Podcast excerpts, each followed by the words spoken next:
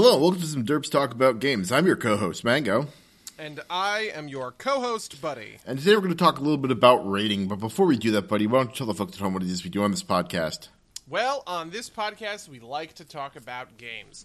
And if there's any game that I feel like has per- permeated the the sort of the underlying foundations of the podcast, a big one for me has to be World of Warcraft, obviously.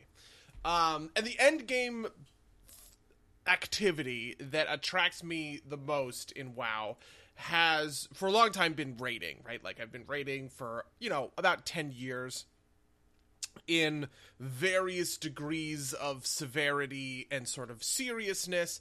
But we had an interesting experience two weeks ago when we did a raid, not in World of Warcraft, but in Destiny 2. Now, we had done a little bit of raiding in Destiny 2 beforehand, but this was like a full on, you know, uh, four or five hours of just like straight learning the fights and doing the raid and kind of wiping and bringing it back over and over and over again kind of thing.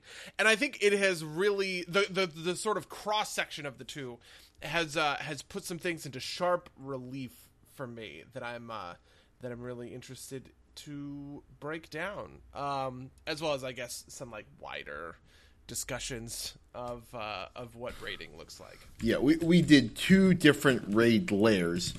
Uh, I believe it was Spire of the Stars and uh, what was the other one? Um, I'm, I'm, looking it up right now just so I. Uh, Eater of Worlds. Uh, yeah, I think it was Eater of Worlds. Oh yeah, oh yeah, because yeah. Eater of Worlds is like the Vex machine in the bottom of the thing or whatever. Yeah, yeah, and and Spire of the Stars is the one with the uh, with the with the big guy at the end. Uh, but yeah, it was it was definitely from my perspective. Right, I haven't done a ton of raiding in Destiny, mostly because um, you have to go at like you can't match make easily inside the game for it, and I could do it um, uh, through like the LFG stuff, but like that probably involves like jumping onto Discord with someone. And so at some point I might do it, but I just didn't care enough. We had the six people. Um, we finally had the six people, which is kind of the big uh, impetus is you got on for it, and then uh, a friend of the cast, June Key, um, built a Windows machine at some point in the past month or so and got into Destiny. So uh, we were able to kind of get everybody together and do it. Um, and uh, you know, I have done a lot of Destiny content, and raiding's probably the most difficult PVE content. Um, obviously, PvP varies significantly, but like uh, raiding requires the most I would say out and out coordination.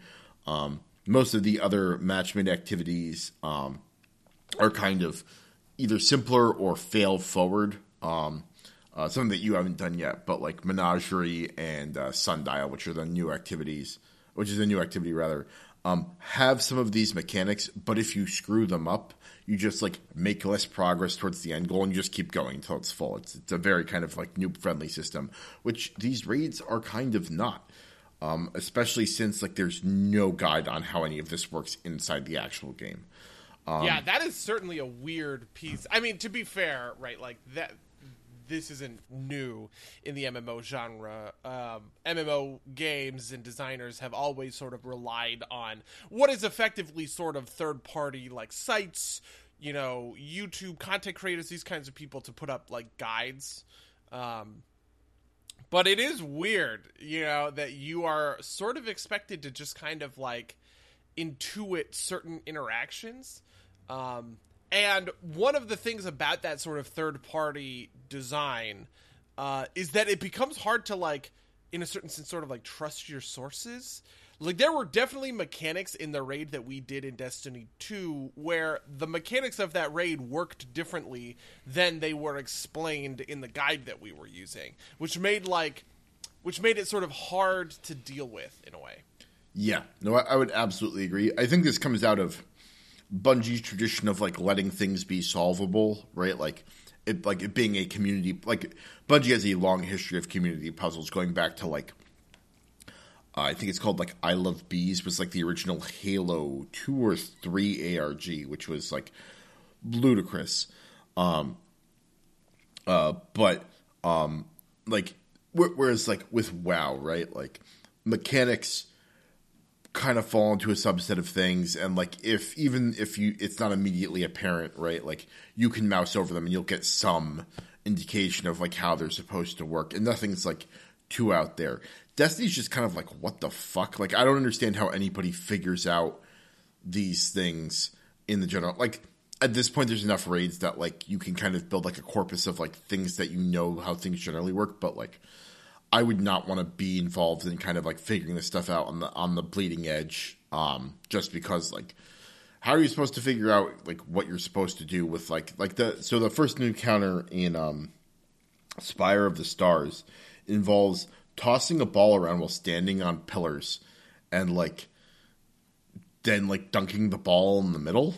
And it's like none of that is like super obvious in the first place. And like while i get like I guess there's some joy in figuring that out like I feel like it's like you know, there's there's already enough of uh, like coordination difficulty that like I wouldn't want to try and do that ad hoc. Um, like I like I don't know if you remember, were, were you around when we did the original Leviathan back in like back when Destiny two first launched? So I did one. I think I was there for like one of a couple of different nights when we did the original. Because I remember doing the the baseball um, or not the baseball, the basketball with the you know like you run around the circle, or like one Yeah, person has to run the around gauntlet. the circle and then it unlocks and then you run in the middle. Like I was one of the runners or whatever. Um, so I have done a little bit of that stuff. Yeah, like when we first tried that, um, I don't, uh, we we tried to like, we were like, oh, we'll just kind of like figure it out. Um, the first thing we do is the baths for those of you at home, and like, uh, like we tr- we were we just like tried to figure out what it was for like half an hour. Like we're not getting fucking anywhere. We went and looked it up. Like it, I cannot I cannot fathom like doing that like doing that just kind of casually, right? Like it feels like it's meant to be um explored and like like looking up a like looking up a guide seems to be like the quote unquote right way to do it. Yeah. Um, But how would you describe your experience with with the Destiny raid? Since it's like basically all I do the want to Destiny say that content. I think part of that is uh, fun in a way, like something that can be aggravating in raid environments is when raiding just sort of becomes choreography, right? Where the mechanics and like the strategies of everything are so clear and like drawn out that really what the raid is testing your ability to do is like dance the mechanics correctly, right? And it's like there's a certain amount of that that's like fun, like getting a certain number of people to all, you know, do the electric slide essentially. And the raid gets penalized if somebody like, you know, goes to the right instead of going to the left or whatever the, you know, the, whatever this metaphor means. Um but there's also a lot of fun in sort of like discovering how to beat this stuff, right? Um, and you know, like part of that is like enacting strategies that work for like you and your team in a way that like you a raid guide has a harder time breaking down. Does that make sense? Um, It, it, it does. The only thing I'm going to say, kind of in contrast to that, is that there's a a distance between like, you know, you know, ultimately you have to like do these things, and then you'll like unlock the next phase, and how you get there is kind of up to you guys, right? We, we and we did some of that in Spire of the Stars, right? yeah. Um, but like, I think a step back from that in the way that like you kind of like all like you have to figure out what you're even supposed to do in the first place. Um, in Destiny, with, yeah. See, like, okay, so one of the things that I think is interesting. So, part of my enjoyment of a game like Payday is this interaction, right? In Payday, the objectives are pretty simple and pretty straightforward, and it's pretty easy to intuit what is going on such that you need to respond to it, right? The police are coming for you know what I mean? You have to wait the five minutes while your drill is going into the vault. Then the drill breaks into the vault, and you need to gather up all of the bags and get them to the van. And it's very open ended how you do this stuff, right? Do you want to do a thing where you you put one person as a bag runner, and you know he's going back and forth while everyone is trying to keep his like kind of corridor to the van clear? Do you want everybody to pick up bags and run together in a four person team? Right? Um, do you want to move the bags in small groups, right? Like you're first you're going to drop them off at this corner, then you're going to take them just outside the door, then you're going to take them from the door to the van. Those are all like very viable strategies for how to complete a bank heist in Payday. And Payday sort of asks you to come up with those strategies yourself. And part of what facilitates that is how simple it is to understand, right? You are bank robbers. This is the process of robbing the bank. It takes maybe one run to make it clear on how you know like on what robbing the bank actually like entails and you kind of like go from there right? Where on the other end of the spectrum you sort of have like like wow right? Which does a pretty good job of communicating how stuff works to you um, just in terms of the dungeon journal which will you know like break down the fights and the different abilities or whatever. Um, and it's like easy to intuit that like okay when i'm reading this mechanic this is how this works this is how the fight goes. I i, I get it or whatever right?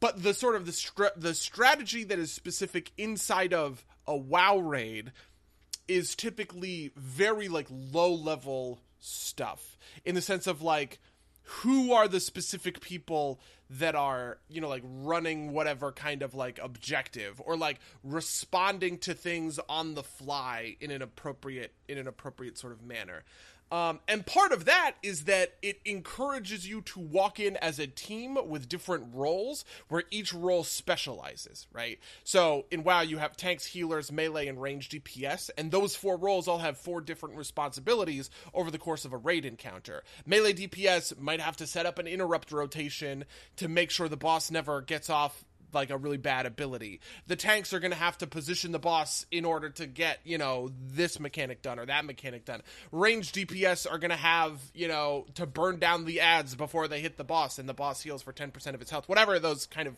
things may be. And the the joy there a lot of the time kind of comes from you know, you have your role and fulfilling your role as part of a team in the same way that like on a football team or whatever, right? A linebacker, the quarterback, and, you know, a wide receiver all have different roles to play, but when they play, but like when they function together, that feels good. Do you know what I mean? The thing about Destiny is it's kind of like off on its own, making it is both impenetrable. So, like, you don't kind of get to make strategies on the fly in a way. It feels much more like trial and error. Um, and at the same time the the team nature also doesn't quite work. Like so one of the experiences that i had when we were raiding the other day is that there were spe- specified roles on like the team but they were assigned randomly right? So what i'm specifically mentioning is like in spire of the stars there's this there's a mechanic where one player like takes an elevator up to the you know, to to space or whatever. Think about how different that raid encounter would play out if you could just choose who goes rather than having to have a specific person get a specific debuff who goes. Do you know what I mean? Because like I kind of felt like it's it would kind of be like walking into a WoW raid and then getting assigned healer or like assigned melee DPS, right?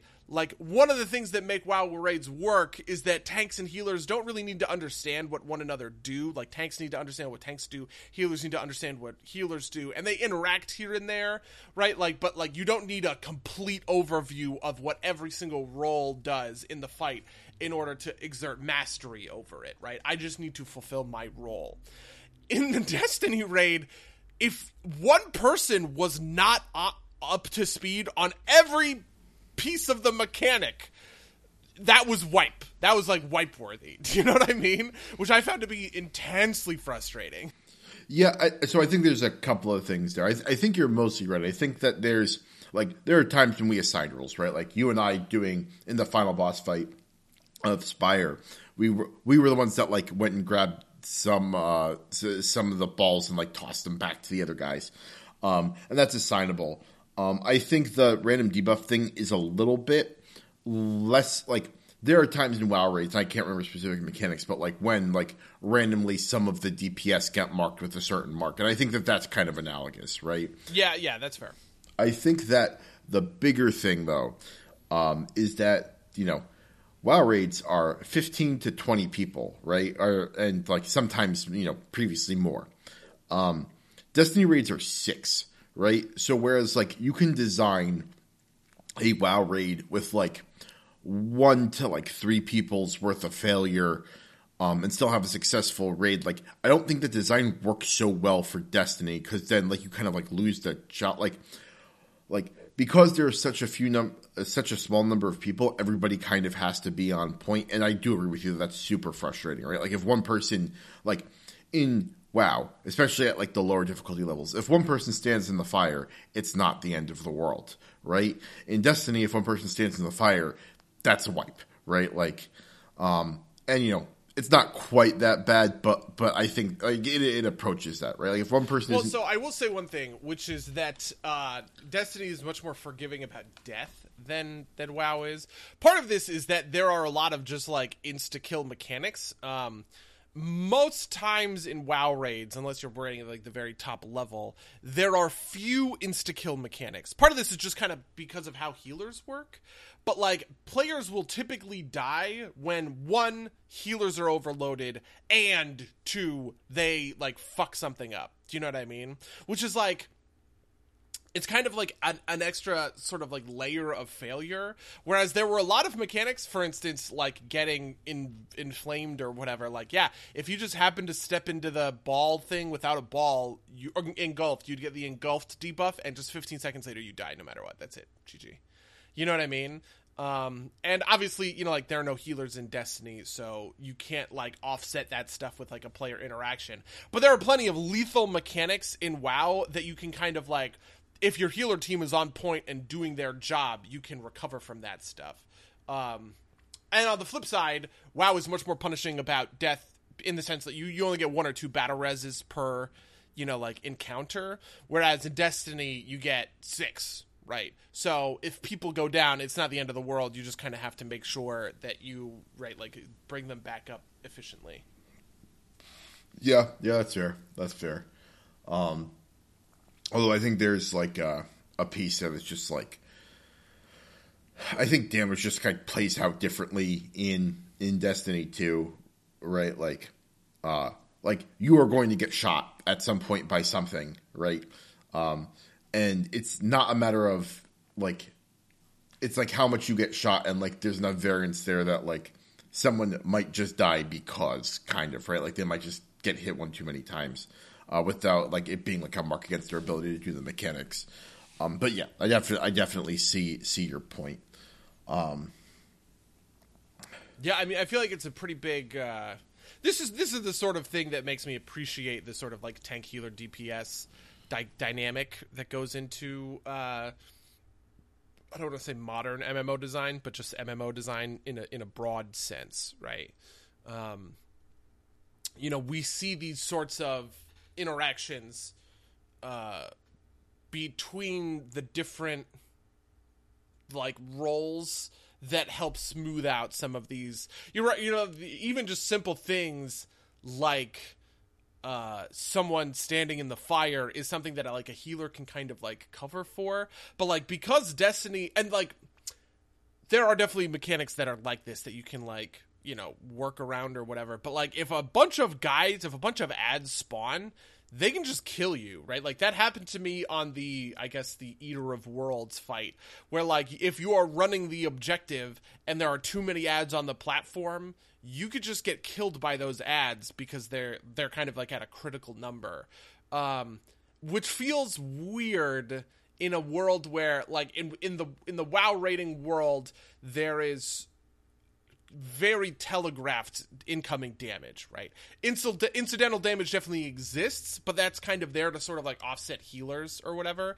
Um, but like if you stand in a big swirly and then the swirly comes down and hits you and you die or whatever, that feels a lot better than just kind of like getting, you know, shot by 50 Vex or whatever because one of the platforms wasn't cleared off.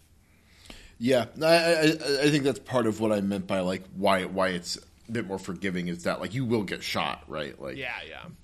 Um, and I, But I will say that I'm really I the, something that I like a lot about the Destiny raids is their willingness to kind of be weird with the mechanics, um, in the sense that like picking up the cra- the Vex craniums, charging them in the fountains, and running those charged craniums around to defuse like the bombs or whatever was actually like a really engaging way to sort of set up mechanics um, that I found really like refreshing, which is kind of on the opposite end of the, the WoW stuff because WoW typically doesn't do that much of this, right? Like most of the time in WoW, you have the same toolbox for every single fight, right? Melee DPS has the interrupts, tanks have taunts, right? Healers have big AoE, you know, heal cooldowns, and sometimes that can make the fight seem a little bit like similar or a little bit like too kind of like readable in a way because it's like, oh, well, this is a magic debuff that a healer can dispel once every eight seconds, right? And when you dispel it, it does this kind of thing. Or, oh, this is a cast that's interruptible, so we should set up an interrupt rotation. So it kind of feels, in a certain sense, in some WoW encounters, that things are too sort of simple um, and too inside of the box for their own for their own kind of good. Um, and I liked how much Destiny was willing to kind of like live outside of that box and be like, hey, there are these orbs, you have to charge them up. When you charge them up, they do stuff, that kind of thing. Yeah, um, and I think I think part of this too is is back to the numbers kind of thing.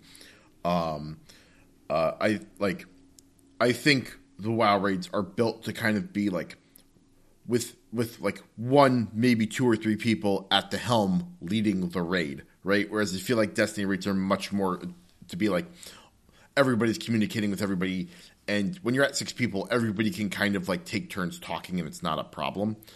Um, whereas if you try to do that with twenty people, would be it would be a mess. Um, yeah, and I want to say that um, uh, I, in a certain sense, this reminds me a lot of Dungeons, uh, and is more comparable size wise, which you know, kind of like fair enough. It's it's a little bit like Mythics. Um, in WoW, the WoW has the WoW Mythics are uh, because they're the they're time trially. They're kind of testing a different set of sort of skills, right? You can spend as much time as you want in a WoW raid. You can spend as much time as you want in a Destiny raid, but like the Mythic wants you to be efficient rather than effective um, but it does remind me of those sorts of like interactions. Like in a mythic group, there isn't as much of a raid leader as in a in a WoW raid because a WoW raid, you know, you kind of need somebody to, to, wrangle the twenty people, right? Um, and call breaks and all this other sort of thing. Uh, and it's a lot easier to kind of have like a group of equals who are kind of like working through the problem together when you're down to those numbers at like six. Yeah, no, absolutely, that makes sense. Um, I also think that they're testing different masteries, which is a really interesting. Like, so for instance, the WoW mastery that gets tested a lot is raw DPS, right? Whereas I felt like the Destiny mastery was more about like efficiency with your killing, right? Like Monic is the best player in Destiny like the best of us in Destiny or whatever, and he was typically having very high kill numbers on ads or whatever, which I think is like kind of indicative of that skill. In the way that in WoW, what is indicative of my skill is my DPS numbers. Does that make sense? Yeah, uh, I think that. I think there's a little bit of a difference there, but I, I think your core point is right. Like, I think that Destiny is testing your coordination, I think, a lot more, right? Like, it, it funnily enough, I think that like the kind of numbers part of Destiny, which is like the DPS, um, the the DPS uh, numbers is like solved, right? Like you know, if you want to do the most amount of damage, you use this weapon or the closest thing you have to that weapon, and like that's how you do the most damage, right? Like. Um, something that I find particularly aggravating about Destiny is like as like a warlock, you're kind of expected to go middle tree solar for the Well of Radiance. Um, uh, as and, and, like Titans are expected to bubble, and uh, hunters are expected to at least one of the hunters is expected to go uh, top tree Night Stalker to like put the debuff on the boss, right? And like you know, you could not do it, but at that point you're just like hurting the raid by like making it slightly. It's not as efficient in the kill, and that numbers game being solved, I think, is is is one of the things I don't like about Destiny raids because it kind of like like that's where you get like your build is where you get the most freedom in Destiny. Um, and so like kind of being pigeonholed into like using it using Izanagi's burden and like throwing down well is a little bit less satisfying um, than you know. wow, I think I would have agreed with you, but I actually did do that change. Right at first, I was I don't even remember what it's called. I was the lightning guy, and then I became the void guy Um, and the funny thing was is that because of how sparse the and I've complained about this a lot when it comes to Destiny, so this shouldn't surprise anyone. But like because of how sparse the abilities feel in general, um, I felt that the the real damage of me swapping from one to the other was actually pretty small because at the end of the day, most of my I just wasn't using my abilities all that often in the first place. Um, because like so in a way because destiny sort of like de-emphasizes that aspect of your character to begin with it also sort of meant that when i had to sort of change to the debuff the night stalker debuff to help the party i didn't feel all that robbed because like it wasn't all that much power i was losing.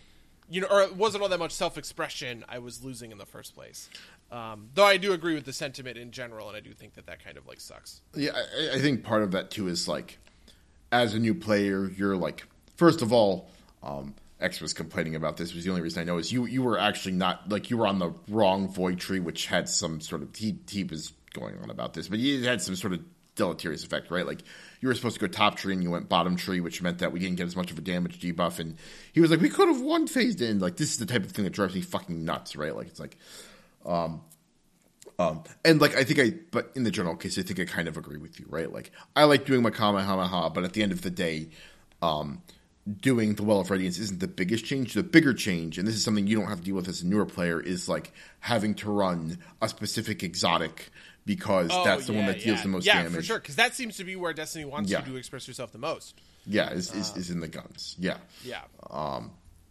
and that's the thing like you know some like you know running Izanagi's burden isn't the end of the world. Um and like for raids i can generally put most of that aside but like it's still kind of like but i like using you know hand cannons and it's just like not the right thing to use for for this encounter. And i think there, there can be a balance there. I think it's just a little bit too far in the like you know you really should be using the most effective thing um end of the scale. Yeah, I actually I think both of those should sort of come out of Destiny raids. Um, firstly, from a sort of, uh, I actually think that if I were a designer on Destiny, I would make an argument that all supers that benefit the group are bad. In the same sort of ways that, like, do you remember? Le- do you remember um, the like Aegis of the Legion era of uh, League of Legends? yeah yeah I think it's that same sort of problem where it's just like when you take a benefit and multiply it by six other people, it's it's just so pow it's just so powerful. Yeah. Right? And so you kind of have to compartmentalize it down to individuals.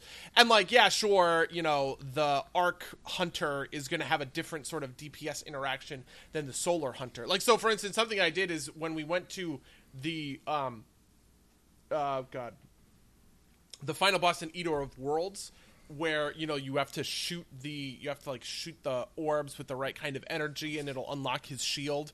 And in that shield window, you have like a time to DPS. Well, obviously, I couldn't do anything with my super there, so I swapped to the golden gun.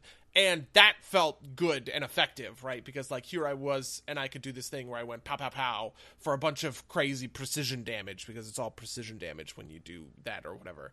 Um, like that felt really good, but like you know a, a version of things where you know I have to make the the decision to debuff the boss for everybody because we're all going to be doing 20% more damage or whatever or you need to drop well of radiance because we're all going to be getting that like benefit times sort of 5 I don't know. I just I feel like that in general is like pretty not great game design.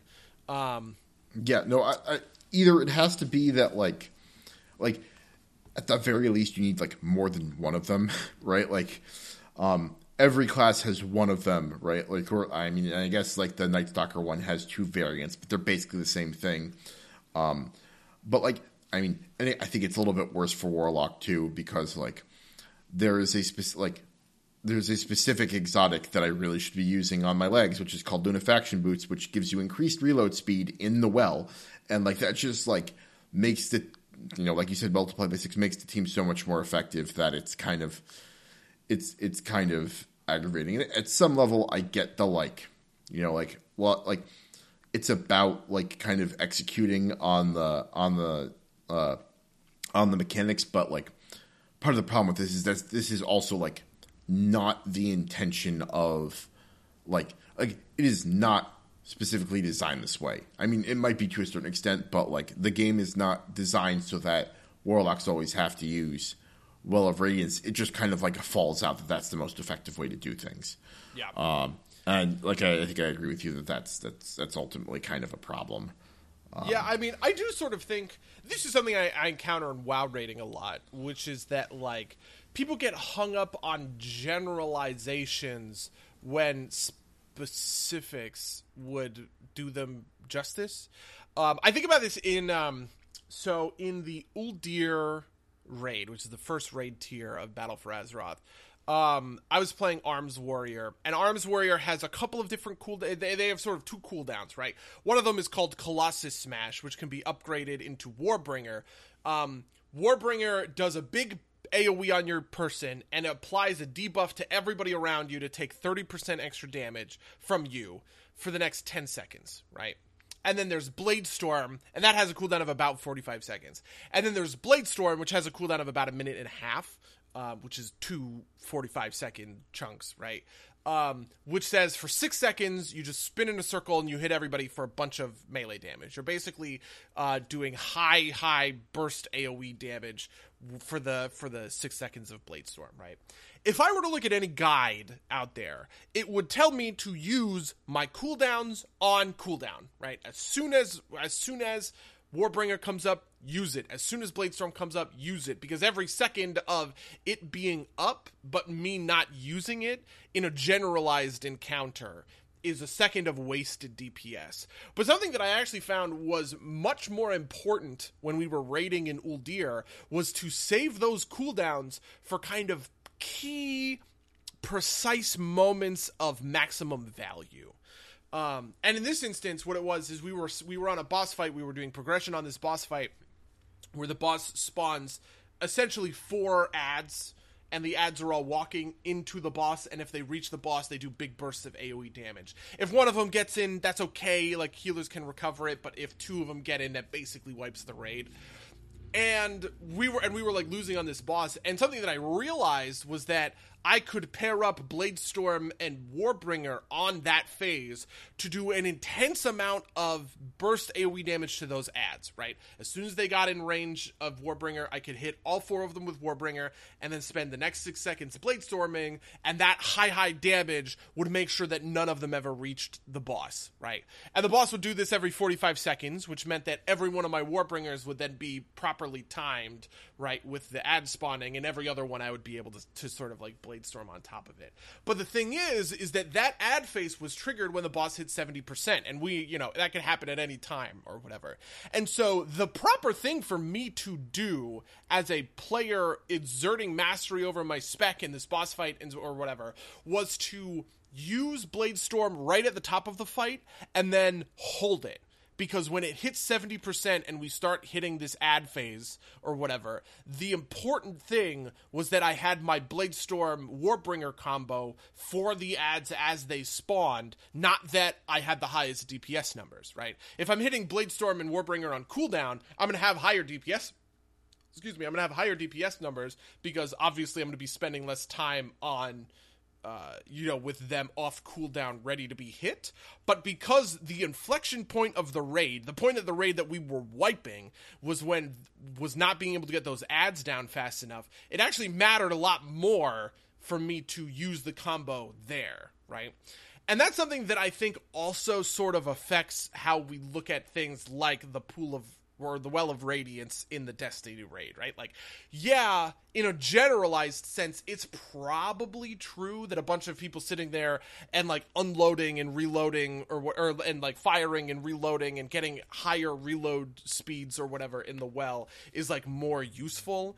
But like in an actual gameplay sense, it might be the correct answer to sort of say, you know what, at this point of the fight, there's a ton of ads, and I would rather use the Kamehameha to just like nuke all of these ads and and get us through that trouble phase rather than anything else. Do you know what I mean? Yeah, no, I, I, I, I know what you're saying. I think, unfortunately, it, yeah, unfortunately, I didn't really feel that ever in yeah. the Destiny raid, um, which might just be like the the raids are not super well designed for this kind of like, you know, small, small iterative mastery. Um, because it sort of felt like guys would just spawn when they spawned, and there wasn't much you could sort of like do or have to deal with about that. Um, Yeah. and uh, the bosses would sort of unlock for damage where you just sat and unloaded on them without any real. Yeah, I, I, I think you're I think you're mostly right. I, I, I think part of this is that like with the uh, with the transversive steps thing in particular, right? Like exotic armor pieces in Destiny usually like augment your damage in some way, and this is like like you were saying, right? Like there's a like transversive steps is a is a piece of equipment that gets multiplied by six because it affects everybody on your team, whereas almost every other one isn't going to do that, right? Like it's just going to um, increase your personal damage, which you know at small level, uh, you know, like in smaller activities is easier to balance against. Like, but like at a six person activity, it's gonna you know it's it's gonna clearly outclass the other stuff. Um, and uh, uh, the other like honestly the biggest difference I I feel with with the thing that you're identifying in particular is that like if you like it's your power weapon choice, right? Because like if you switch to like if you're using like a like a, a single target weapon, which is like generally like the grenade launchers with spike grenades, right? Like you, you, get your roll on that, and that like that lets you do mass DPS to the boss. But like in say Spire of the Stars, I was running a machine gun to clear ads faster, and I didn't do as much boss damage as a result. But you know that's I think a decent trade off. But that's like such a small piece of it, and you can accomplish that without using with, with, with without doing that. Um, yeah. Yeah, I feel like a lot of this just comes down to the fact that like the general structure of the boss fights were all the boss is immune. You have to do something to like de-immunize the boss, and when you do that thing, you just sit and unload. Yeah, Essentially. yeah, that's that, that's approximately right. and uh, I don't know, because like, because that's one of the things that makes the in in in WoW raiding the boss is almost always like up for damage, right? And sometimes it's not like the correct priority. Like you know, the the first boss in Battle for Dazar'alor, she spawns ads, and the expectation is that the DPS will like go and kill the ads and then come back to the boss. Like the ads will always take those that sort of priority. Uh, but like at the end of the day, you know, if you just wanted to, and people do this, right? Like if you just want to DPS the boss and ignore the ads, you can, you know, and um, and I feel like maybe that like sort of restriction isn't isn't the greatest, and I wonder how they would sort of like deal with that. Um, Yeah, because I, don't think I'd, I've seen a Destiny boss fight where the boss was just like accessible for damage at all times, but also like my priorities were elsewhere. Do you know what I mean? Yeah, I, I, I bet you, I bet you that part of this is is so in Destiny One, the like the very beginning of Destiny One, one of the big criticisms was the bosses were just like absurd bullet sponges, and I played a little bit of that, and I can definitely agree with that.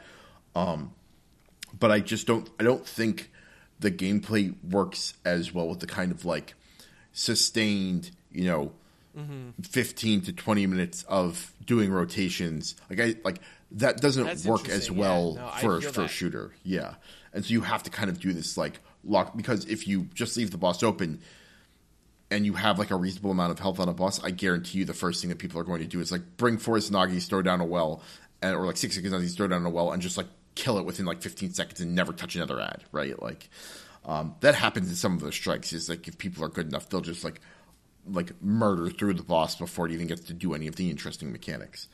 Um, once you like past a certain point, Yeah, I think part of it is because uh, the complexity in a first-person shooter comes down a lot to like sort of like target selection.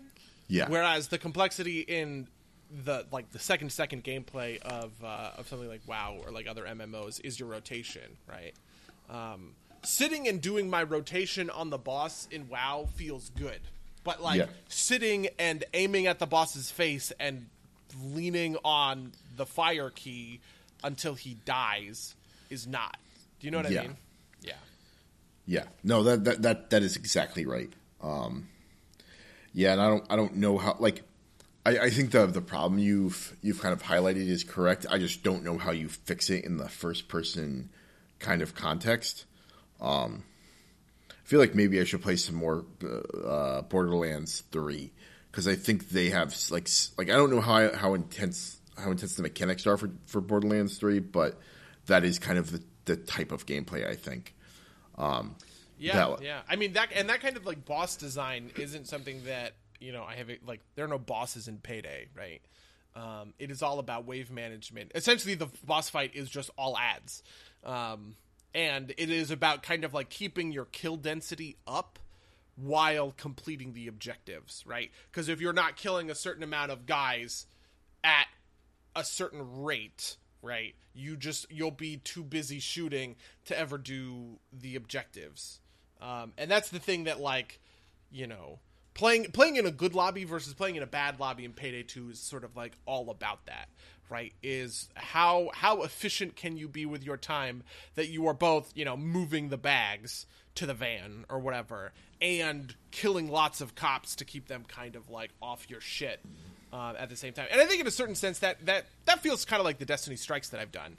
Um, or also, you know, uh, the earlier know, encounters the- in the raids are can be like that, but they're not particularly difficult, right? Like both of our both of our like pain points on both of the raids that we did were um were those uh uh what were the bosses, right? And we I even did uh so earlier this week I did Scourge of the Past, which is another one with um some other uh with without you just because you weren't around, but uh uh, similarly, right? Like the first three encounters were all right, and we spent like an hour on the last boss trying to figure out how to do it, just because like, um, usually the maneuvering around the boss damage phase is like its own set of issues that like, it it, it, it I don't know what it is about the Destiny redesign, but that always seems to be the biggest pain point. Is like getting yourself to the point where like you you can damage the boss and then doing enough damage to the boss to get it to, to go down. It just always seems to have like a be like an order of magnitude more difficult than than the than the other encounters. Um, although, you can kind of kind of swing it back into like some positive praise, I do think some of like the the things you wouldn't necessarily call encounters but function that way are kind of unique and fun in Destiny, right? Like like the um the puzzle jumping in the beginning of I think it was Eater of Worlds.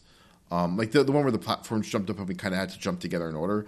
I thought that Yeah. was neat and fun and broke it up. And there's like a sparrow race in uh in uh Scourge of the Past. I thought was a lot of fun. Did, did you have any thoughts on those? Because I really so so things. my interesting thing with those those they're they're trash. That's what trash is. Um, And the Oh. reason that I can think about it in those terms is because so there is one raid in World of Warcraft that has no trash, which is Trial of the Crusader. And uh, and at the time that it came out, this is patch like 3.2, which I think was in 2009 or something. The time when it came out, they were very open about that. They were like, yeah, you know, like we look at raids and we look at the amount of time that people spend doing trash, and we just kind of asked ourselves, well, what if it was like if there was no trash, right? What if it was just boss fight to boss fight to boss fight to boss fight?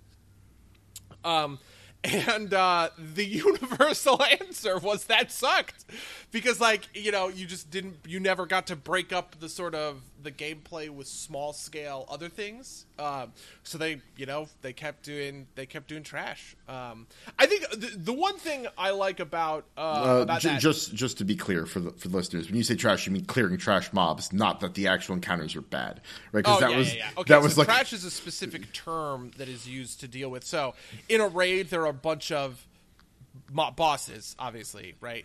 But you typically have to go through like elite mobs, and most of the time. So this is something I think is just like good generalized game design in in WoW. Uh, most of the time, the trash will teach you how the boss works.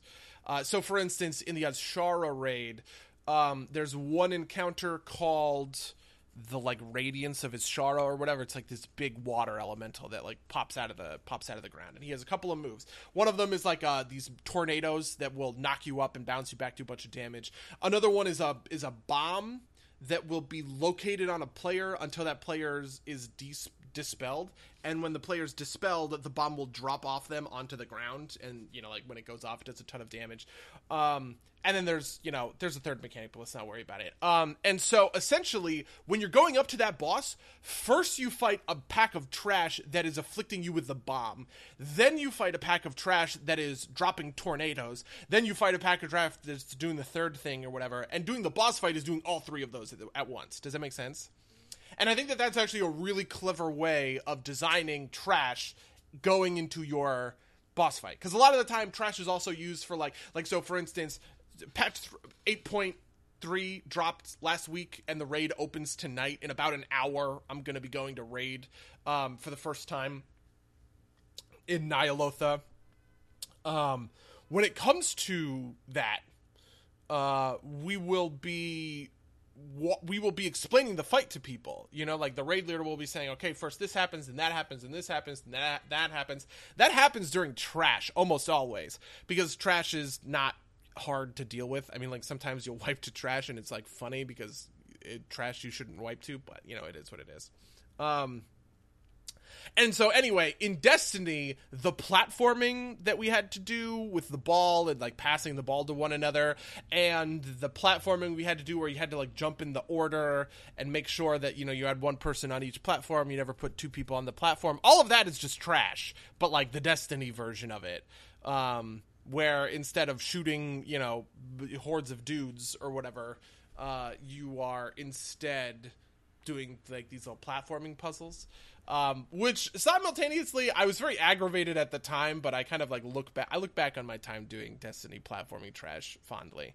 Um, because when we were doing it, I was really frustrated because I was like, "Oh my fucking god, why am I doing first-person platforming in a shooter?" It just felt like, you know what I mean? It felt like Mario, my my Mario game, had all of a sudden turned into like, you know, fucking a chess match and I have to be good at chess now in order to progress. And it's like I didn't buy Mario to play fucking chess, you guys.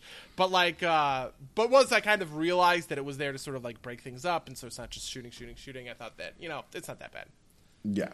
And, and I like I think part of the weirdness of it too is that like some of those platforming mechanics can just kind of be like bypassed if you're like a warlock with like burst glide or something, right? And I think that there's like there's like a couple places where like certain classes can like kind of like get around certain problems, but like uh you know, I thought it was I thought it was uh uh neat but like uh, but yeah, I, I, I definitely see I, I, see your point, but I but I, I, I like the trash analogy. I think that makes a lot of sense. Um, uh, also, Destiny raids I think are just shorter too, so like you you have to do less of it to kind of get through it, right? Like you don't really progression raid in Destiny; you just like do the raid. Um, yeah, and, yeah, uh, and that's it. Um, but yeah, yeah, I mean something that is that is very natural in WoW is to be coming back with the same group and sort of wiping on the same boss over and over again right? Like yeah. you know, and that is per, you were doing progression on that boss. It might take you three or four weeks to get through, and progress past that boss. Um, whereas I, I didn't get the sense that that was something that no one has ever talked in those kinds of terms about Destiny. Yeah. I mean, I, at the very beginning, there's some of it, but like very quickly, it becomes like um, you farm. And I think part of that too is that like Destiny doesn't have like the great like like everything's like if I had to place the difficulty of it, like once you know the mechanics, things are I think like between like a raid finder and normal in terms of like how destiny mechanics actually work um uh, with kind of like you know like uh maybe some fudging there but like i found that like normal raiding in wow um, maybe just because the coordination stuff was more difficult than doing raids in Destiny, but it wasn't quite as trivial as like Raid Finder, because Raid Finder is kind of like very easy. Um, do you agree with that assessment, or, or yeah, Raid, Raid Finder has actually gotten more difficult. Oh, uh, has it? Yeah, at this point, uh, it is. You'll you'll wipe in Raid Finder a couple of times. It feels like, um, but uh, it is definitely trivial in the sense that like there are few times where. You know, like most of the time, you wipe a couple of times in the raid finder, but then like eventually you get it because they also do that thing where they give you a buff if you wipe. They give right, you like right. a five percent DPS buff if you wipe, and I think it goes up to ten percent or whatever. And most of the time, that's enough to get you over the hurdle. Um, though you know, sometimes people will sort of like break apart and not really like you know, not really get there, which kind of sucks. Um, but uh, but yeah, I definitely do think that that sort of like the raid finder normal raid dichotomy is something that uh, that like holds things apart a, a certain amount um, and and does remind me like like doing raid finder probably feels a lot more like doing a destiny raid in the sense that like the problem always feels surmountable whereas when you're doing when you're doing like heroic progression a lot of the time the answer is just i need more gear. You know what I mean? I just need better stuff to inch out a couple more points of DPS or whatever. Um, and that's okay, right? Like, you know, you make like, as a raid group, right? Like you make those kinds of decisions and you come to those sorts of conclusions when you do and that's not the end of you know like it's not the end of the world if you get into a point where it's just kind of like you know what? Let's try it next week. We're going to clear up to this point. We're going to get a bunch of loot off of those bosses and that will put us into you know like that will make us powerful enough to keep going. Yeah. No i i, I get that. That makes sense what, what is the what is the life cycle of uh of the Destiny raids. Like it it is a little bit weird that like we were going and we were doing like raid content from 2 years ago, but it was like also feeling current. Um it's not current, right? Like we do it like it's so uh, something in general about Destiny is like if you overscale the content, it kind of like scales you down to it, so you're never like so far ahead of it that it's trivial um, right in terms of like gun damage and whatnot. Um, but like what we were doing there, like was helpful for like you and Junki because you didn't have a ton of gear yet. Um, but like for us, it's about it's, it's kind of about doing the encounters and like maybe getting a couple of unique pieces of gear that you can't get um, in other places. Um, but like the actual content is just Garden of Salvation in terms of like improving your light level uh, which is the the end raid, and that's been around since the beginning of Shadowkeep.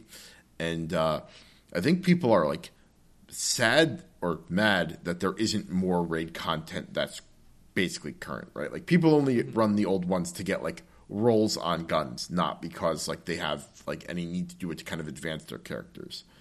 Um, I think that just speaks more to kind of like Destiny's loot system than it does to like like as, as the end game activity, the old raids really aren't. They're just kind of like fun things to do with your friends. Um, yeah, that that does make sense. Like something that the WoW guys will talk about is sort of the need to out to outgrow content. Because um, some pe- people will say this sometimes, where they're just kind of like, "Well, why don't you just like make it sort of like evergreen?" But something a, a real feeling that people go into games like WoW for is to go back to something that was challenging and it's trivial, right? Like that feels good. Um, not in the sense of like I go back to a wad raid or whatever and I solo the whole thing because like I'm level 120 and the boss is are all level 93 and so they can't fucking hit me or whatever. You know, like that's that's that's different. But like if I were to go back to the 8.0 raids like Uldir, right? Um, and I were to progress through Uldir, it would just be so much easier than what it is to progress through Ny'alotha, and like that's okay. That's kind of like what makes the you know like that kind of is is how things and people do that you know like for transmog or whatever. Like maybe you're gearing an alt, maybe you're doing achievements, that sort of stuff. Um, but uh, but I do think that that kind of aspect is important when it comes to being able to kind of like go back and do raids kind of sort of as though they're current content. I mean like one of my favorite things to be honest about um, about playing WoW right now is that now that we're in like the end game of the cycle, right? Like we're in patch 8.3 and I'm like relatively well geared and all this other sort of stuff. You can do a lot of the stuff that you were expected to do in a group solo, right? Like the the the silver dragon rares, which are rares that you have to have like ten people to kind of like take down. Like I can just solo all of those effortlessly now um, from the 8.0 content, and like the the silver dragons in 8.2 and 8.3. Well, not so much, right? But um, but like being able to kind of like go back and do those world quests feels yeah like feels really good. Yeah, that, that makes that makes sense. Uh, but I also get the sense that like WoW has a little bit of a different kind of loot ladder than than Destiny does, right? Because like yeah. Destiny.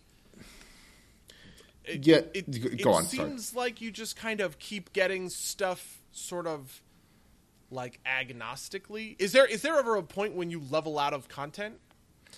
Uh, not really. Right, like, and if there is, is you get there like so things kind of have a minimum level, but once you get past that, you kind of get pushed back down to that to that minimum level, and like you can do it below level, right? Like, um, early on in Shadowkeep, right? Like running 960 content at 940 gear was doable but tough. Um, but like, and like you know, the the kind of pinnacle 980 level content is always like out of reach at the beginning of the season. Um, but like the stuff like that you pass by like is always kind of, like you never you never get past it so that like you can. Part of this is also that it's like, uh, uh, like that like a lot of stuff is match made, right? Like I could probably solo a couple of strikes, but like there's no need for me to because like if I click on it, the game will automatically put two other people in there with me. Um, uh, there are like kind of individual challenges around like doing like the Pit of Heresy solo, um, which is one of the they're called dungeons, um, which is kind of like a so halfway between a raid and a strike. Um, and there are achievements for that, but there's like no real reason to do that outside of the achievement, right? Like, um, it's not like you get any special like gear for doing that. Um, uh, but I think for the most part, you're right. Like the like the core gear cycle is not about uh, not about getting uh, getting more powerful. There's like three things you can do for that a week more if you do the if you do the end, end game raid. But uh, they're like there's a handful of things let's, let's say that you can do for however gear. It's just you repeat the activities to do uh, to to get like different rolls on weapons, and you're kind of always searching for what people call the god roll, um, which you know there's like community accepted ones or whatever. But like you know, I'm to keep running, uh, you know, Black Armory so I can keep or keep running forges on the Black Armory so I can get uh, you know, like a good roll on like the the the machine gun that I want or whatever, or like menagerie, so I get the the right roll on on the weapons that I get, type of stuff. Um, and you can do better or worse within those activities, but it's not like so so uh, drastic that like your level makes a huge difference. Um, the bigger the, the the bigger way you get that is kind of with like the PVE and the PV like with with with uh, Crucible and Gambit, which are like PvP and like PvP, PvE, respectively. Yeah. Um, we're competing against other people. Otherwise, just kind of like flat challenge. Um, yeah, I mean that that is that almost sounds a little bit like the PVE or PvP system in WoW, uh, which is like templated to make it like fair between players. So I sort of uh, I, I, definitely get that because like so uh, like climbing the loot ladder is one of the things I find really fun. Like playing an alt. I mean, I have a gazillion of them. Um, but playing an alt and then leveling from you know one one nineteen to one twenty, right? And then going, okay, well, I'm at two eighty four gear, and my goal is to get you know four twenty or whatever, blaze it. Um, and the the like I, I have to okay well first i'm going to do some world quests and these world quests are going to be tough because i'm still in leveling gear right? But then i'm going to get into the like the mid 300s or whatever and then the world quest gear will scale scale up as i scale up until it reaches a cap which i think is like 445 or something.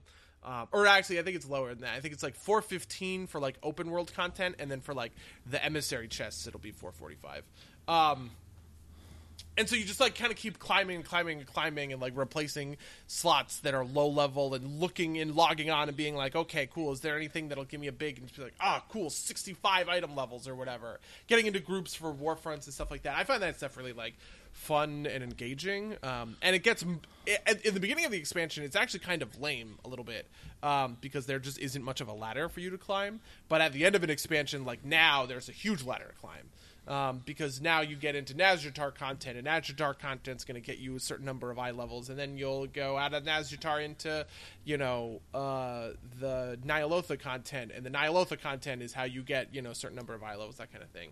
Um, so, yeah, yeah, and and for for Destiny, a lot of that is just kind of like it's not only grinding for rolls, but like grinding to kind of like fill up bars that like give you like various and sundry like minor rewards, right? Like I'll go and shoot a bunch of stuff on the planet to like on on like a a planet with a certain gun to unlock a guaranteed enhancement core, and that's how you like level up. Like you know, I've got like a bunch of guns in the bank, and some of which I would use at various times, but they all need to be kind of like updated to at least like late level, let's say 960, so that they're usable in current content. And uh, you know, I need to get a certain number of uh, course do that, and then like, oh, maybe like, you know, I'll get a new gun that I like, and I need to invest. It's something like, I want to say it's like one, two, three, five, eight. It's probably like 13 to 15 enhancement cores in order to get that up. And that's like not hard to do, but it's also non trivial. So, like, you know, that's like a, th- like, you know, I'm always getting more enhancement cores, or I'm always like doing Crucible to get like finish a weekly bounty and get a, uh, get like bright dust so I can buy stuff off the cosmetic store, or like, you know, just earning levels so I get like more rewards, especially for the first hundred levels in a season, right? Like there's a bunch of rewards tied to that. So, you know, kind of like basic grindy stuff. There's always kind of like stuff to do. And like I'm at the point this season where I'm like starting to fall off of it a little bit. Um, but you know, it kind of comes stuff comes out at like a decent rate. Um, like uh, uh, like you know, we just got out of the Christmas event, and there was a bunch of rewards to do for that. Um, actually, I think this makes a good transition into what into our weeks because um, a thing just dropped in Destiny, which was uh, uh, Osiris had a new quest, which was like find out, like you know, explore the the halls of time, right? Um, and uh, there were like there's like seven symbols, and you can go through them in like in any order, and it was a community based thing, right? Like you know, there's something like seven factorial number of combinations that you could do, um, and uh, and you know, you got like different words at the ends of some of them, and the big one was like there's supposed to be a big reward. Um, and so the community did it, and like people like played for hours and hours, um, and the reward was an exotic.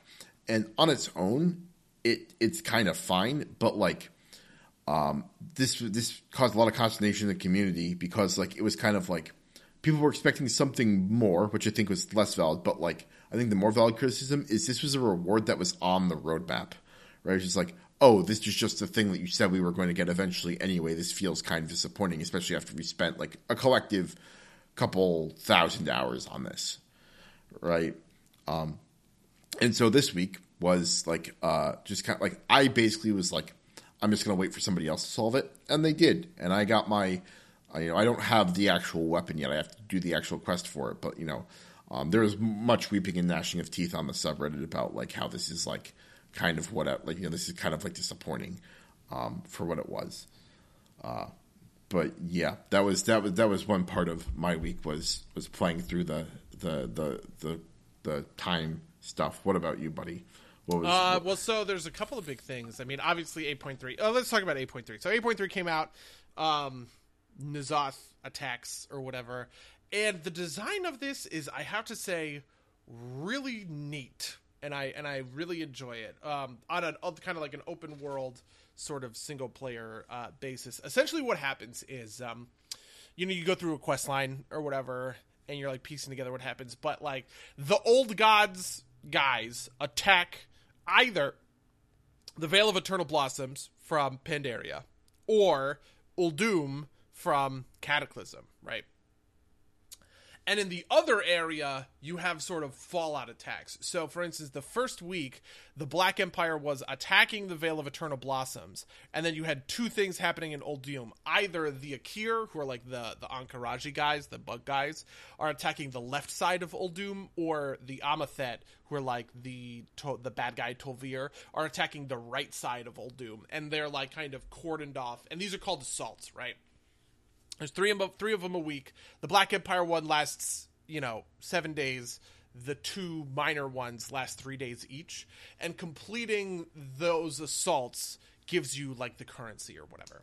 And then they swap. So, for instance, now it is the Black Empire in Uldum, and it is the Vale of Eternal Blossoms is like a Mogu attack or whatever. You're like, or the and then there's a Mantid attack um, to kind of do. So it's like six different like things, and they rotate over time, and so I think that that's neat and that's cool. But um, but then the other content that they added is called horrific visions. Essentially, all the stuff that you do out in the open world gains you this currency called coalescing visions.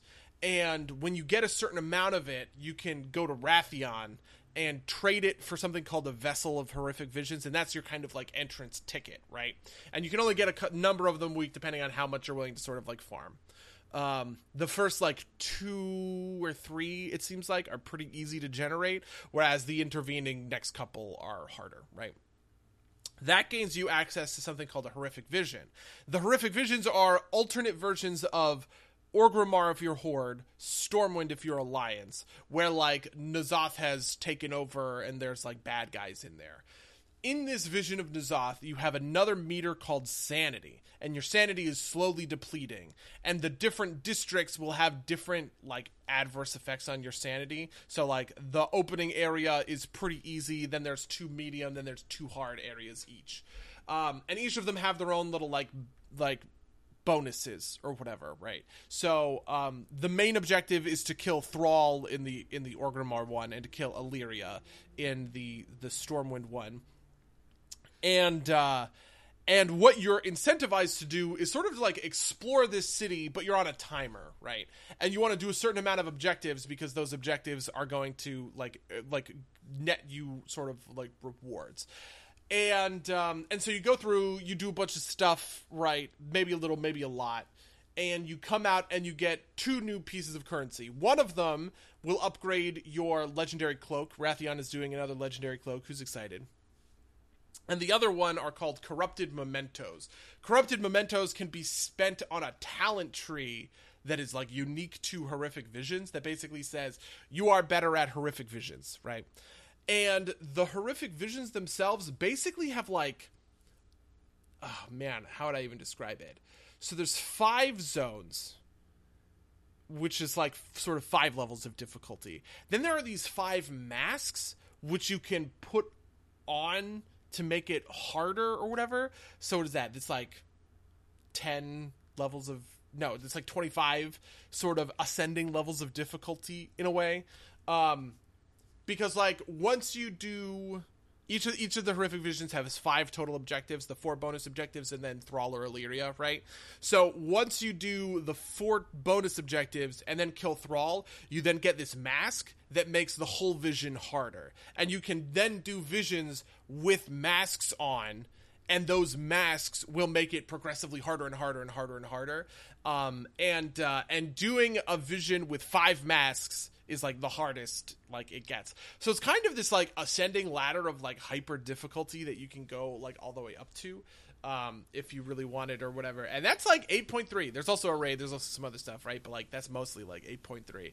And that is just like a really really tempting skeleton to get me to invest a lot of time and energy. Like the it, it feels a lot like the Mage Towers, but whereas the Mage Towers were just kind of like one and done, where you kind of like enter into it and you win or you lose, and you just iterate on that over and over and over again. Um, the horrific visions feel like I really like the idea that like as you complete them, you get better at completing them because you're earning more of the corrupted mementos to like level up your talent tree or whatever. And so yeah, and so that's it. Yeah, no, that's that, that sounds that sounds super neat. Um, uh, like that that kind of like endless content is always always super fun, right? Like it's always kind of like a thing to build towards. Um, like uh, similar, like you know, we are just talking about Destiny. Um, Iron Banner's dropping this week, and so for the next week, I've got like a thing to do. It gets you like four more pinnacles, right? And I can potentially do it on my alts too. So you know, it's it's always kind of a thing. So yeah, I, I definitely appreciate that. Um, I mean, yeah, that sounds that sounds super super interesting. Um, if I was currently playing WoW, I'd definitely check it out, but I'm not right now. um, uh, uh, other things to talk about since we've we've got actually two weeks to go through. Um, I saw a couple different movies. Ooh, tell uh, me all about it. The first one I'm going to talk about is uh, is called Weathering with You which is uh, I believe the the director's name is Makoto Shinkai, same guy who did Your Name. Um, and honestly, it's kind of the same movie as as uh, as Your Name, in a way that I think is like a bit worse. I don't think it's a bad movie. I just felt like I, I just while I was watching, it was like this is kind of the the, the kind of the uh, same-ish movie that I've seen before. It's very pretty. Um, it's fairly moving. Um, if you liked your name, I'm sure you'll like this movie. Um, uh, but it was um, the, the, the only thing that stood out to me besides like the astounding visuals was that like um, this is kind of a, a, mark against the visuals, I guess, is that there's like uh, there's this thing they do where like some of the backgrounds are uh, 3D ish type of stuff, and by 3D ish I mean like it's clearly like computer generated in some ways, and it's not super noticeable except when like they do like weird camera pans where like the like you know the characters are clearly hand animated and like the rest of the the world isn't. It, it's like kind of like uh, it's kind of like how like old cartoons used to have like the bright parts for the parts that were moving. Um, it's not that bad, but I get feelings of it, and it just feels kind of bad. Is the thing to highlight. But the bigger movie to talk about that I saw was 1917, which I thought was absolutely excellent. Um, I really enjoyed the story. It's a kind of typical ish war story, so you know, you'll probably know how you feel about that. But technically, the movie was phenomenal. Um, it was kind of, I don't want to express this? It was done as one shot. It, it was composited together, but like the, the camera work is one shot ish, if that makes sense. Is, is, is that coming yeah, like, across? Uh, like uh, the there's that famous movie that in like Birdman did that trick. Right? Yeah. Okay. Yeah, yeah. Yeah, that makes sense. Um, I thought it worked really well for like these th- these characters' journeys. Um, uh, it's a World War One movie. It's uh, for people who don't know the uh, the basic premise is um, uh, two soldiers um, are uh, uh, are have been tasked by their command to go to um, essentially the front lines because they're walking into a trap and they've got like a night to make it there, and so they have to run there, and it just follows them as they're going across the uh, the front the, the European countryside is the best way to put it. Um, and there's a couple of really good moments, but but like I said, the um, the camera work is great. There's a particular scene at night where there's like flares going off, and just the way that the, it plays with light is fantastic. The cinematography is done by Roger Deakins, who is, uh, yeah, yeah. Yeah, yeah, the goat. the, the, Um, the man. yeah. Um, uh, I highly recommend it just for the uh, visual spectacle alone. Um, uh, I think it definitely like like I said, I, I enjoyed the film, but I, I could see more variation on, on people liking or disliking that. Um, but uh, the sound direction is also great, um, and I just thought it was a, a, spectacularly done movie.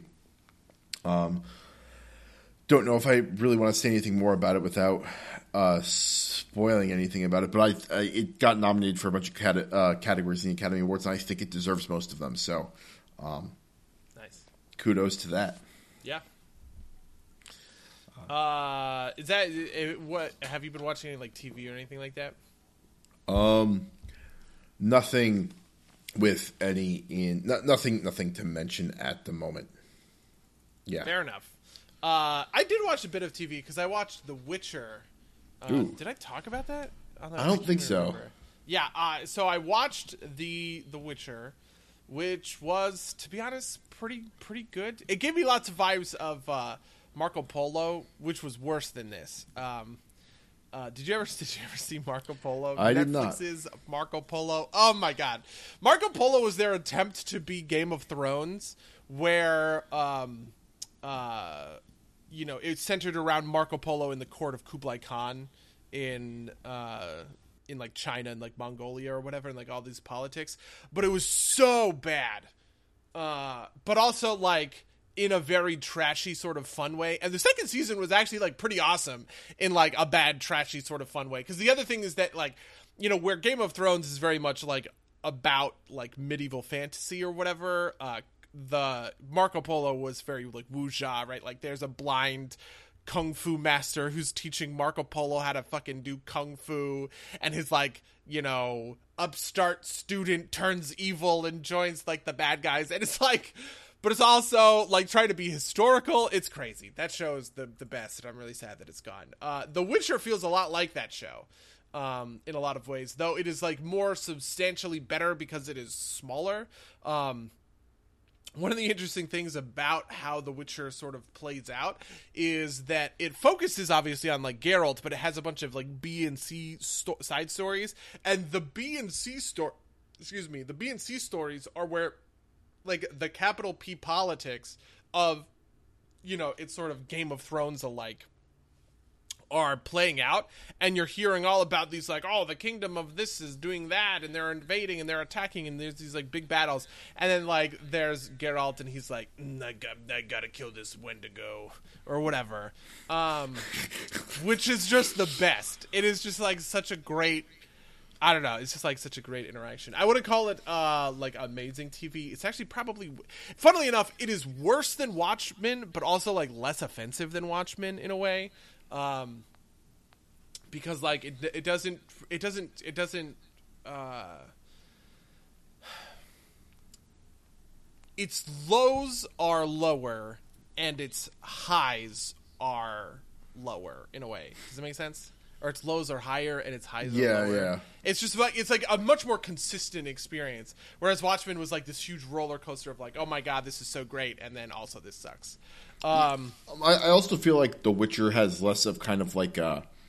Like maybe I'm totally wrong because I haven't read the Witcher novels, but like it feels like The Witcher has less of a strong philosophical backing that gets violated by like the watch, like the, the Watchmen kind of violates some of some of.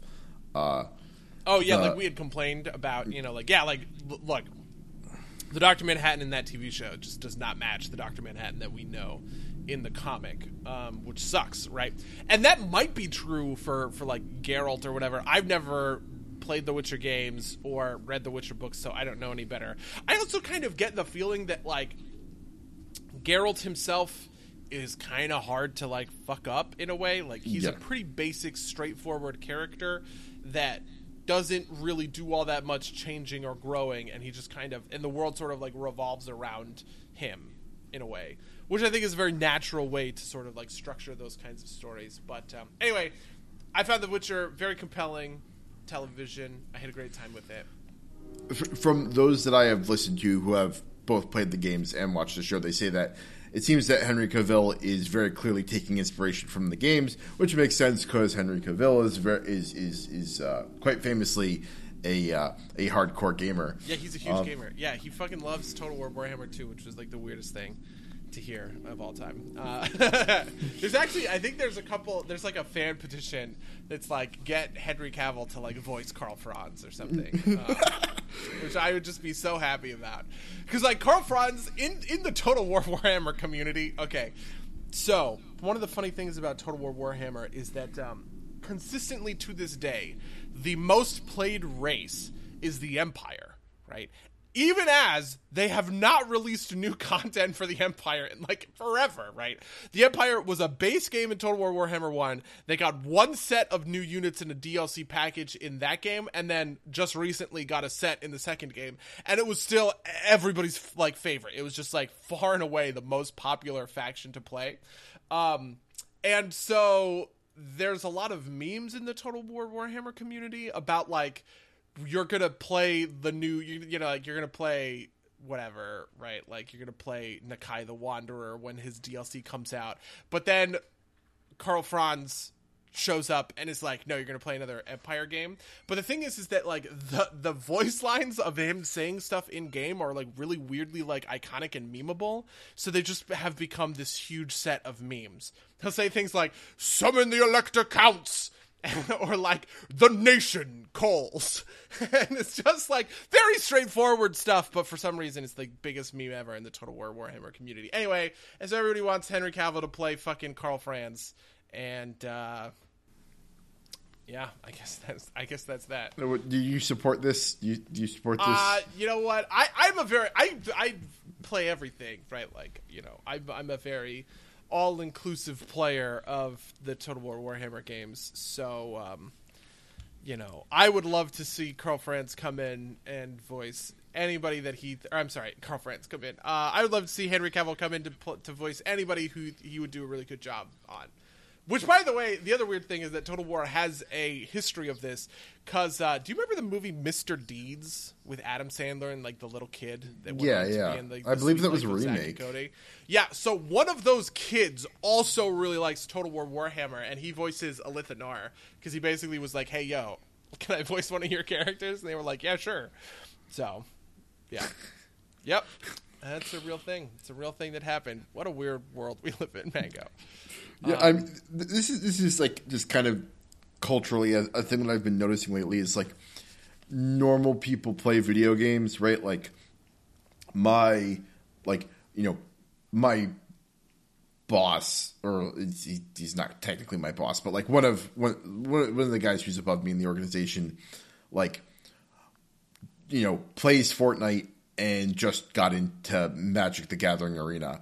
And like that's like not a thing I was expecting because like even though these people are like significantly younger than say my dad, it's kind of like in that same frame of reference for me at least, right? Like older older person and I like those people don't play video games, but like they do now, right? And we're gonna be those people, right? So like, you know, it's it's normal enough that like you'll you'll get those kind of crossover things. I, I guess like I don't know. It's part of I think the mainstreaming of video games in, in a weird way. Yeah, I mean um, the interesting thing is that like like I work obviously at a video game company, but everyone is like a peer in a way, right? Like we're all about the same age.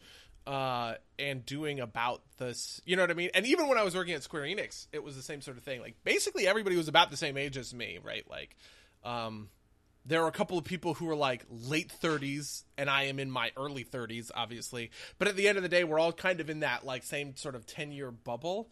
It's not like there were many people who are like you know my dad's age at the at the at the top of the uh, at the top of the building. Not that those people don't exist in games just that like it does feel like a very very young uh skewing sort of like industry yeah, I'm, and and I guess you kind of. I, I also would expect that if you're at a games company, the people in the like, the people at the games companies play games, right? Like, I don't expect like I you know I don't you don't expect like necessarily like uh, the the the senior electrical guy to be like a big gamer. Like you know you, you don't necessarily expect that, even though it, it, makes sense if you if you think about yeah. it.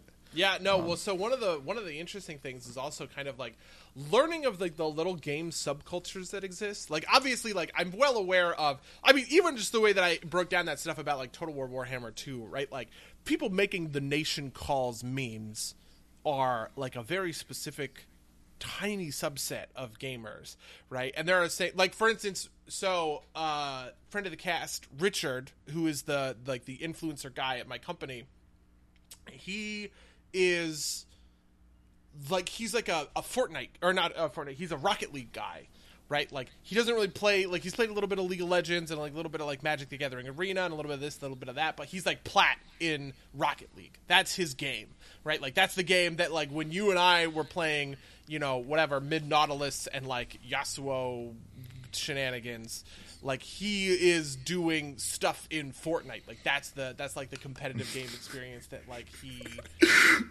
I'm sorry, but I immediately thought like, well, you were busy derping around in MOBAs. I was busy mastering the car. yeah, yeah. yeah. Well, no, and so and like and so for one of the streams, because you know, like every once in a while we'll do like a team stream where like members of the company will come on and stream with Richard. You know, we did a uh, we did a Rocket League stream where he like taught me fucking like Rocket League, and I was really bad at it. And then my and then David, who who owns the company, who like heads up the company got in and also styled on me in Rocket League because like they are Rocket League players and like are really good at fucking Rocket League. And I'm sure like you know you know, I, I'm I'm very excited because I'm going to be bringing uh, uh, a bunch of commander decks to hang out and play commander with these guys, and I am sure that you know me playing tons and tons of Hearthstone and also you know going to PTQs and having a good understanding of Magic the Gathering or whatever is going to make me a very proficient Magic player when we're when we're with them. So, but yeah, it is uh, it is it is neat. Uh, yeah, you, seeing you should, the intersection should... of this kind of stuff as games kind of like diversify and like break apart, um, and the different niches that that everybody is in. I'm sorry, but my immediate thought is like you should bring Crusader Kings to them and style them by marrying your daughter. Um, because when, when I think of when, when I think of like niche community memes, I think of Crusader Kings because like that's like I don't I guess that's the the one that I got the most into. That and obviously Destiny. Just but I feel like the MMOs are a little bit wider ranging. Yeah, yeah. Um, no, I definitely feel like. I mean, hold on. Let, let's let's let's look at. Uh, or so this is this is one that I've seen on Twitter recently, which is like. Um, it's like a subset of the fighting games culture, which is somebody posts like, uh, I hate fighting game X. I was at my locals and you know player like did something oppressive to me and said learn to x white boy it's just like this meme that i've seen popping up all over twitter it's like so fucking stupid but i love it uh, Yeah, like the Total War subreddit has 200,000 members. The Crusader Kings subreddit has 176,000 members, right? But like the Hearthstone subreddit is 1.2 million. The WoW subreddit is 1.3, right? Um, I don't know what Destiny is. It, it's like Destiny the game, right? Because Destiny the streamer Yeah. is the uh, Yeah, yeah. has the yeah, Destiny Destiny, the game has 1.2 million, right? Like I just feel like they're on like these different sort of like calibers um, of engagement. Yeah, uh, just, just because like you know with with with that like even if you have that many people when you have that many people the memes also kind of just have to spread right? Like or they have to be like not only the spread but they also have to be like a little bit more broad based right? Like you can't get into like super deep um kind of like references to to, to particular mechanics right? Like um you know like you know when like you know like just kind of like pictures that are like when when the Holy Roman Empire forms or whatever, right? It's just like like mimetic templates. It's just like a thing that you don't uh you, that you don't see as much. But yeah, like I I, love that kind of subculture stuff. Uh, but uh, yeah, you, you have have you been doing anything else with your week? Have I been doing anything else with my week? Um, you know, uh, I definitely have been paying a lot of more attention to to Magic, which is neat because like there's a new. Uh, Theros, yeah, yeah. The funny thing is that like I actually don't really like any of the new. This is this is probably born of me being a commander person, not a not like a standard or modern people. I'm sure standard and modern and pioneer or whatever all have different things that are looking for um uh the like, like that they're that they're finding in in the new expansion or I'm sorry the new set that would like interest them. But like for commander it's kind of like there's a couple of cards in there that are like neat and that like you know hey maybe i'd pick up of best the sea god because that's actually like pretty good for like game blue you know in commander or something like that. But um otherwise i've been kind of uh not super interested. I also like um think that Wizards is going to be featuring more Commander stuff later this year, so like maybe they're not really like worrying about it. Something that I uh, I, I have gleaned from the the sort of EDH community over time is that like as Commander sort of took off over the last ten years, they have been more and more active in kind of like dropping, hey, this is a card for Commander, like this is a card that you want for for your Commander deck, sort of thing. Um, and because next year they're doing a whole set for Commander that's like not standard legal. Um, they're doing, uh, and then they're doing like Commander staples in like green or something like that, like signature spells, I think it's called in green, um, and stuff like that. They are, uh, they might be pulling some of that like Commander focused stuff out of like the modern, the Pioneer, and the standard sets. Yeah. Uh, I don't know. Maybe maybe I'll get back on the Magic train at some point, but uh, I just haven't felt the urge recently. Yeah. I mean, did you like Thrones of Eldraine? Like, did you think that was a good set? I I very much enjoyed it. Um, you know, Oko stuff aside, um, but basically, I get to a like when I was before Eldraine and into the beginning of Eldraine, like there was still enough. Like I get a lot of joy from like kind of spinning up new decks and just kind of going with it. And Eldraine was the point where I kind of like ran out of new ideas to pursue, and like I kind of had played like basically my mono green food deck was was a little too good uh, compared to my other decks, and so like I kind of wanted to play that a bunch, but at some point I burned out on that, and I basically burned out on my decent decks, and so like probably in like another six months, maybe with like M twenty one, um, I'll pick it back up again, and like have enough new kind of stuff to go through that I won't feel uh, feel as like kind of like you know like I had been playing my my sack and cap deck for too long at that point. My mono green deck was uh, was good, but not so dominant that I could climb all the way up the ladder with it. Um, my black and blue kind of like Trixie deck was fine, but like just like lost enough that I like like wasn't having a super great time. Like, that's actually not true. I was doing I was doing well enough with it. Just like was it like it basically just like got tired of playing the same decks, um, which is why I burn out on on those types of games. Uh, so Uh, I just need more cards. Yeah, you know, I yeah. need, I need, I need not. I need less is that I need more cards. It's I need less of the existing cards, so I'm forced to rebuild my decks type Yeah. of stuff, which will happen. So, yep, yep. Well, I guess that's about it. Yeah, yeah. uh, if you've got anything that you want to tell us about uh, raiding or any of the other things you talked about in this podcast, you can reach us at games at gmail.com or uh, podcast at games.com. You can follow us at twitch.tv slash games. You can support us on Patreon, subscribe, and rate us wherever you find podcasts. Um, that's everything I had. Buddy, do you have anything else you wanted to promote? I have nothing else I'm looking to promote. In that case, until next time, dear listeners. Until next time, loyal listeners.